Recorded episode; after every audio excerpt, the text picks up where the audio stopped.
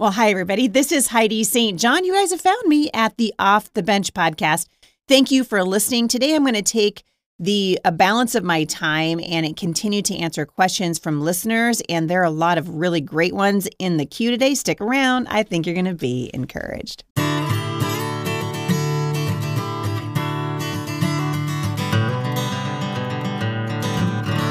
All right. So, yesterday, I sort of took a little bit of a break from answering your questions to address all the things that are happening in the news. You almost can't keep up with the insanity that's coming out of our out of our government right now and just politically and everything else. But I'm I'm going to continue just to remind you that we can find an anchor for our soul the Bible teaches us in the word of God to know who we are, uh, to be able to listen for the voice of the Holy Spirit, that still small voice of the Holy Spirit, and to be able to walk in the peace that passes understanding. Uh, joy, like peace, is not dependent on our circumstances. Joy and, and peace, its cousin, you know, peace really, uh, the two of them should go hand in hand. They are the unmistakable sign of the presence of God at work in our lives. And so we shouldn't be, I don't want you guys to be troubled. Be, you know, like nah, that's not the right thing. It's not that I, I, don't want you to be troubled. It's that I don't want you to lose your peace and lose your joy because you start hyper focusing on what's happening politically or what's happening in the news or you know we can we can get so wrapped up in it that we forget that ultimately uh, remember it goes back to jurisdiction what has god given me jurisdiction over. And I don't have jurisdiction over what happens in the trial of Donald Trump. I have absolutely no jurisdiction, no authority to speak into the life of Joe Biden or any of the other uh, really crazy politicians that are ruining the beautiful states of Oregon and California and Washington. But you know what I do have? I have access to the one who does. And I'm going to encourage you guys continuing to just get off the bench and onto the battlefield. Ask the Lord, what do you want me to do? There are a lot of people saying a lot of things, like just talk, talk, talk, talk, talk, talk, talk. A lot of talking heads, a lot of pundits out there right now, but they're just talking. They're making an awful lot of money talking, but they're not actually putting their money where their mouth is. They're not actually getting out there and making a difference in the culture, but you can do that in whatever jurisdiction God has you in. Some of you guys, uh, God's gonna God's gonna have you partner with my organization, and you're gonna help us start homeschool resource centers around the country. I mean, there has to be opportunity for God's people to actually put feet to their faith and to get out there into the culture and really make a difference for the gospel. And so I want to just encourage you guys to do it. If the news is upsetting you, and I said this to a mom in in uh, Kentucky the other day, if the news is upsetting you to the point where you lose your joy and you're constantly, you know, hand wringing and whatever, stop listening. Just stop. Just stop listening to the news. Put it down and get back into the Word of God and say, Father, what do you want me to do? I'm here for such a time as this, and God wants you to be encouraged. And I want you to be encouraged and for what God has for you. Uh, Andrea in Canada wrote in, and she said, and this kind of went back to what I was saying the other day. I think family, uh, family is a a, a tricky uh, topic, isn't it? Because you can choose your friends, but you really can't choose your family and we're sort of stuck with each other. And in in in almost every case, I always say, listen, if you can get along with your family members, I always tell this to my kids: if you can get along with your siblings, you can get along with anybody. Uh, we bear with one another. That's what we're called to do. But there are certain instances, like you heard me talk about on Monday, of the the in laws that are encroaching on the parental right and responsibility to be the authority on matters of uh, spirituality, on parenting, that kind of thing in the lives of their children. And sometimes we have family relationships that are just absolutely toxic. And when that happens, you need to draw the line. Sometimes it's the, their relationship enders, they're deal breakers inside of relationships. And we need to be listening for the voice of the Lord. And Andrea wrote in and said, Thanks for your ministry. Uh, you're an encouragement. Thank you, Andrea. A family member blew up at me having misunderstood the intent behind several things I've said over the past years. I understood that she needed to let it out, so I stood there in tears, listening, shaking my head at all the unreasonableness of it all, and apologizing for my part in making her feel that way. She has never apologized for the outburst, and as far as I know, she still thinks I'm a monster. I've never had any ill intentions toward her family. I care for them very much, but I'm always on high alert, careful not to say anything that she might take the wrong way. I just can't relax around her. Do I try to let it go? Is what she thinks of me any of my business? Or do I ask her what she wants out of our relationship? Thank you for the insight. Well, it sounds like, I mean, I don't know. You're saying that this is a family member, but I don't know if it's a family member once removed, if you're talking about a sister in law. I don't know if you're talking about a sister or your parents. Um, and it sounds like whatever her grievance was against you was pretty significant. And so I always think, you know, the Bible says, Paul said, we're to make every effort to keep the unity of the Spirit through the bond of peace. We're supposed to um, live at peace, and as much as it depends on us, to live at peace with everyone. I think this absolutely starts in your family. So I would be inclined, it sounds like you guys haven't talked about this since the blow up. And so I might say, hey, you know, do you mind if I talk to you for a minute? I just want to be sure that we're okay because I feel like things are still tense between us. I don't know how you're feeling, but I I feel like I can't relax around you and I just want to be sure that there's nothing else that's standing between us. And see how she responds. And if she responds badly, then that's your cue that this is not a safe person for you. That's your cue that the the the walls need to go up a little higher and the boundaries need to be clearer because you don't need to be in a relationship with somebody that treats you that way or who won't fix it, right? And we've all seen things like this uh, in families over the years. And certainly I've counseled many, many women over the years who are in toxic friendships. Women are the absolute worst. The, the guys will just get in a fight, you know, it's a knockdown, drag out, whatever. Girls are catty and gossipy and ooh, it's just awful. And it sounds to me like you're being this woman's emotional hostage. And that is not God's heart for you. And it certainly isn't the hallmark of a good relationship. And so I would ask that very simple question. And then, depending on how she responds to you, that can be your cue to sort of back out, put up some boundaries. You don't have to disown her or be a jerk or anything like that, but t- it sounds like it's probably time for some boundaries. Uh, this is a great Apple review that came in. Thank you guys for leaving reviews over at iTunes. I appreciate it. This one came in from Mad T 30. She said, My eyes have been opened. Heidi's amazing and knowledgeable for many topics. I'm praying my spirit will be lit on fire for my family and my kids and their friends. This is a must for everyone. Thank you for that review. This one, one of my original listeners. I love that. So I just met somebody uh, the other day who said that she'd been she was a brand new listener to the show and she tried to go back and binge listen. But you guys, I've been putting out this show for you know eight years. So I guess if you want to have like a Heidi St. John binge listening weekend, it might take you a week to listen to to listen to all all of my shows. But it just encourages me so much to hear from you, and I want to thank you guys for leaving reviews. Brandy in Texas said, "I've been doing the irreplaceable Bible study."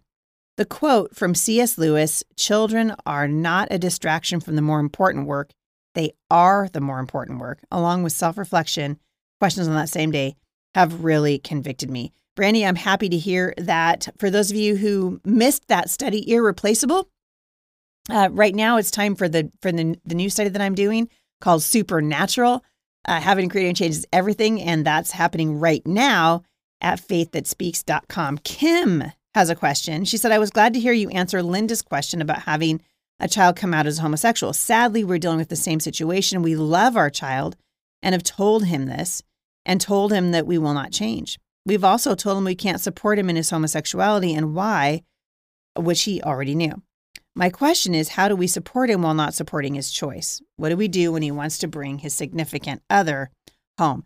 Now, this, uh, Kim, I appreciate the question. This is one of the most heartbreaking aspects of this particular uh, kind of sin because it really does damage to relationships, particularly if you've got little ones uh, in the home and you want to shield them from sinful lifestyles or confusing them about sexuality.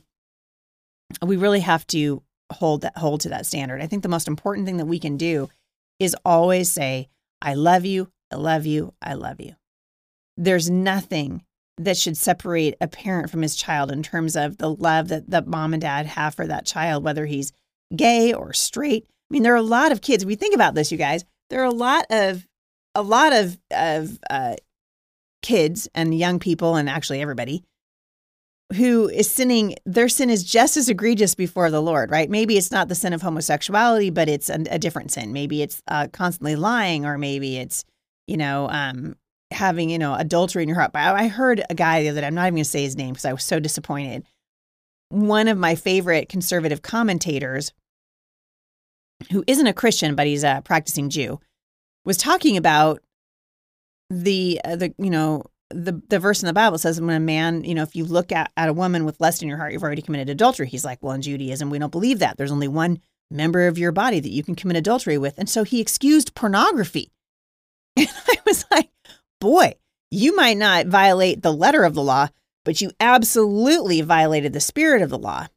And there's a lot of Christians in that circumstance where they're they're looking at pornography, they're making excuses for it. So I I, I want to be really careful because I get these questions all the time that we don't just get hung up on the big unforgivable sin is homosexuality or it's the sin of transgenderism because we want our lives to be set apart. Jesus said, "You be holy as I am holy." So we should be living a life that honors the Lord in the quiet places of our of our lives when no one else is watching, asking the Lord uh, to search our hearts to try to see if there's anything in our hearts that is causing there to be um, a disconnect between us and and our growth in the Lord. But when it comes to a, a child that's living in sexual sin, uh, I would encourage you let your child know that you love them, love them, love them. When it comes to having uh, bringing those relationships front and center in your home, if you've got little children, that'd be an absolute deal breaker for me. Um, maybe you go out and you have dinner with your son, um, but don't disown him. Don't don't. Uh, I mean, if there's going to be a push away from the relationship, I would say don't let it come from you. So I had another mom write in and say that she her daughter was getting married to a woman. She wanted to know if she would participate, if she should participate in the wedding.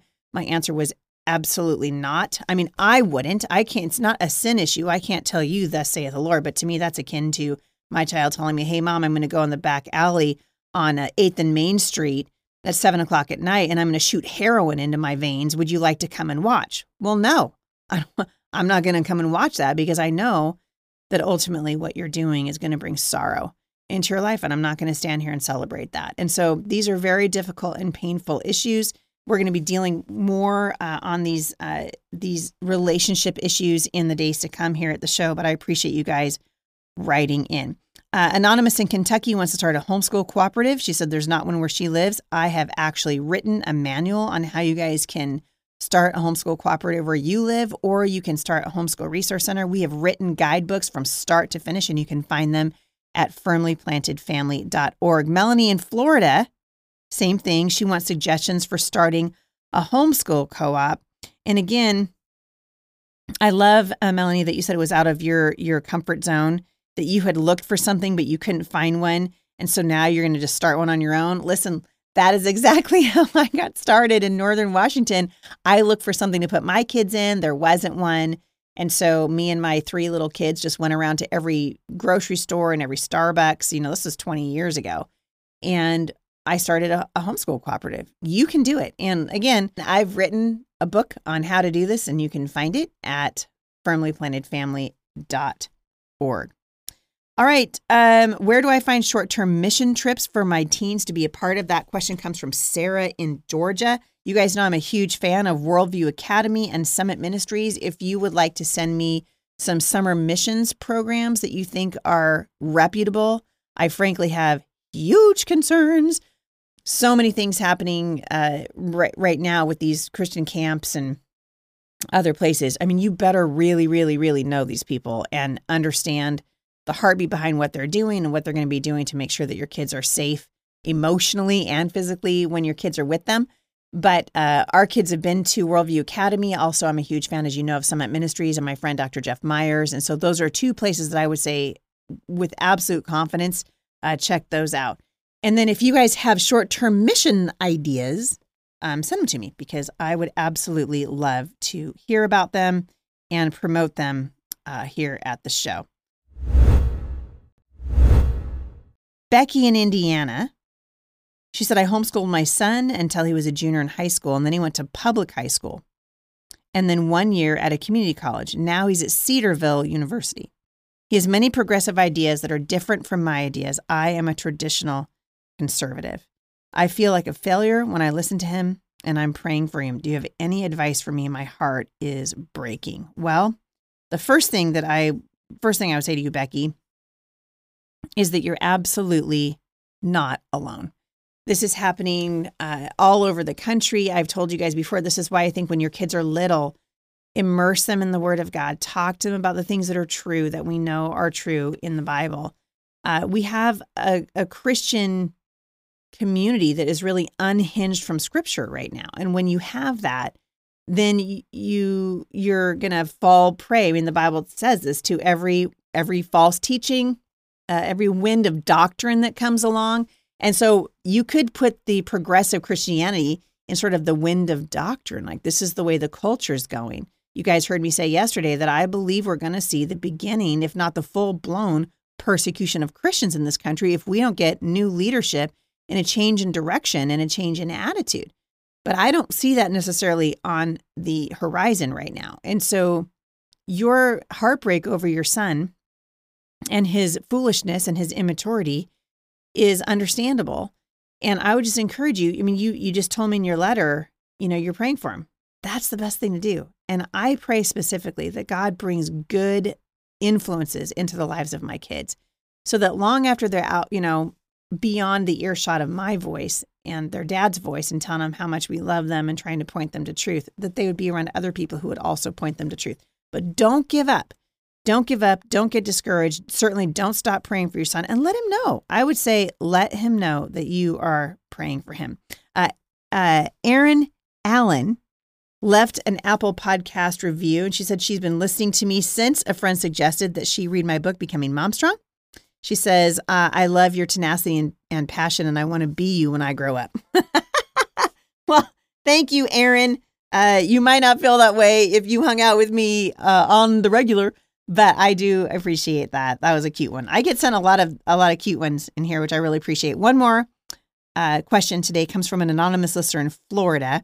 She says she's a Christian woman in her early 20s who desperately wants to make friends with like minded believers, but everyone is already so busy with their lives and existing friends that they push me away. Do you have any advice for me? I'm a part of six small groups at my church and I also volunteer, but I haven't made any real friends. Um, so this this breaks my heart. This reminds me a little bit of the question that I answered a couple of weeks ago from the mom who said she goes to church and she just feels alone there. She's not getting plugged in. I would encourage you to be as honest with the people in your community as you have been with me here at the show, um, and just let them know I'm looking for for a real a friendship. You know, a deep, abiding friendship. It's difficult, I think, as we get older. Um, I mean, I can only speak for myself in this regard, but I, I sort of understand. I think where um, the angst comes from when it comes to trying to make friendships like that. So when I think about, you know, the the the limited amount of time that I have and the emotional bandwidth and the physical bandwidth, um, I'm still recovering from surgery. I'm doing a whole lot better, but that laid me flat for a good probably five weeks. And before that, I'm running for Congress and I've got, you know, seven children and now I've got, you know, sons and daughters in law and my goodness, grandchildren, the whole thing. Sometimes I think it can be really hard when you already feel that your life is so busy. But I guess this is not so much for you as it is for all the other women and men who are listening to this today. I would encourage us all, and I'm talking about myself too, that God would give us a heart for the people around us who are lonely and struggling and need to feel connected. And in a culture that is so ridiculously connected, right? We're connected on the internet, we're connected with our text messages and uh, social media and all the things, we're very disconnected relationally. And so I would encourage you, those of you who are listening to this, really ask the Lord uh, where He wants you to uh, to land in terms of reaching out to the people in your community. And as far as this uh, this letter goes from this particular listener, I would say uh, anonymous in Florida. Um, I would be if it was if I was in your in your position, I would be very very honest with the people that are around you and just say I'm really trying to connect. I'm trying to make, you know, lifelong friends. What's the best way to do that? And then really ask the Lord to give you wisdom and insight into what those relationships require. And so as we give grace to each other for the different seasons of life that we're in. We ask the Lord to give us friendships, to open the doors to those meaningful relationships where we can have a true um, exchange of ideas and that heartfelt listening that happens in healthy relationships. And that's really what you need. And so that's what I'm going to be praying for you for. And in the meantime, just know that you are loved, that God loves you, and He really does have those that, that friendship that you're looking for. I believe with all my heart that God has it for you. So keep talking, keep asking the Lord, and don't get discouraged. All right. Uh, God's got good things coming up for you. You guys, that is all I have time for today. And I still have a bunch more questions. You can reach out to me at HeidiStJohn.com forward slash mailbox Monday, or you can email me info at HeidiStJohn.com. Uh, tomorrow, my friend, the uh, the amazing Dale Partridge is going to come on the show. He has a brand new book out called Jesus and Your Gender. It's a book for children to just remind them of the beautiful design that God had in creating us male and female. So come back tomorrow for that. You're not going to want to miss it. And I will see you right back here at the intersection of faith and culture.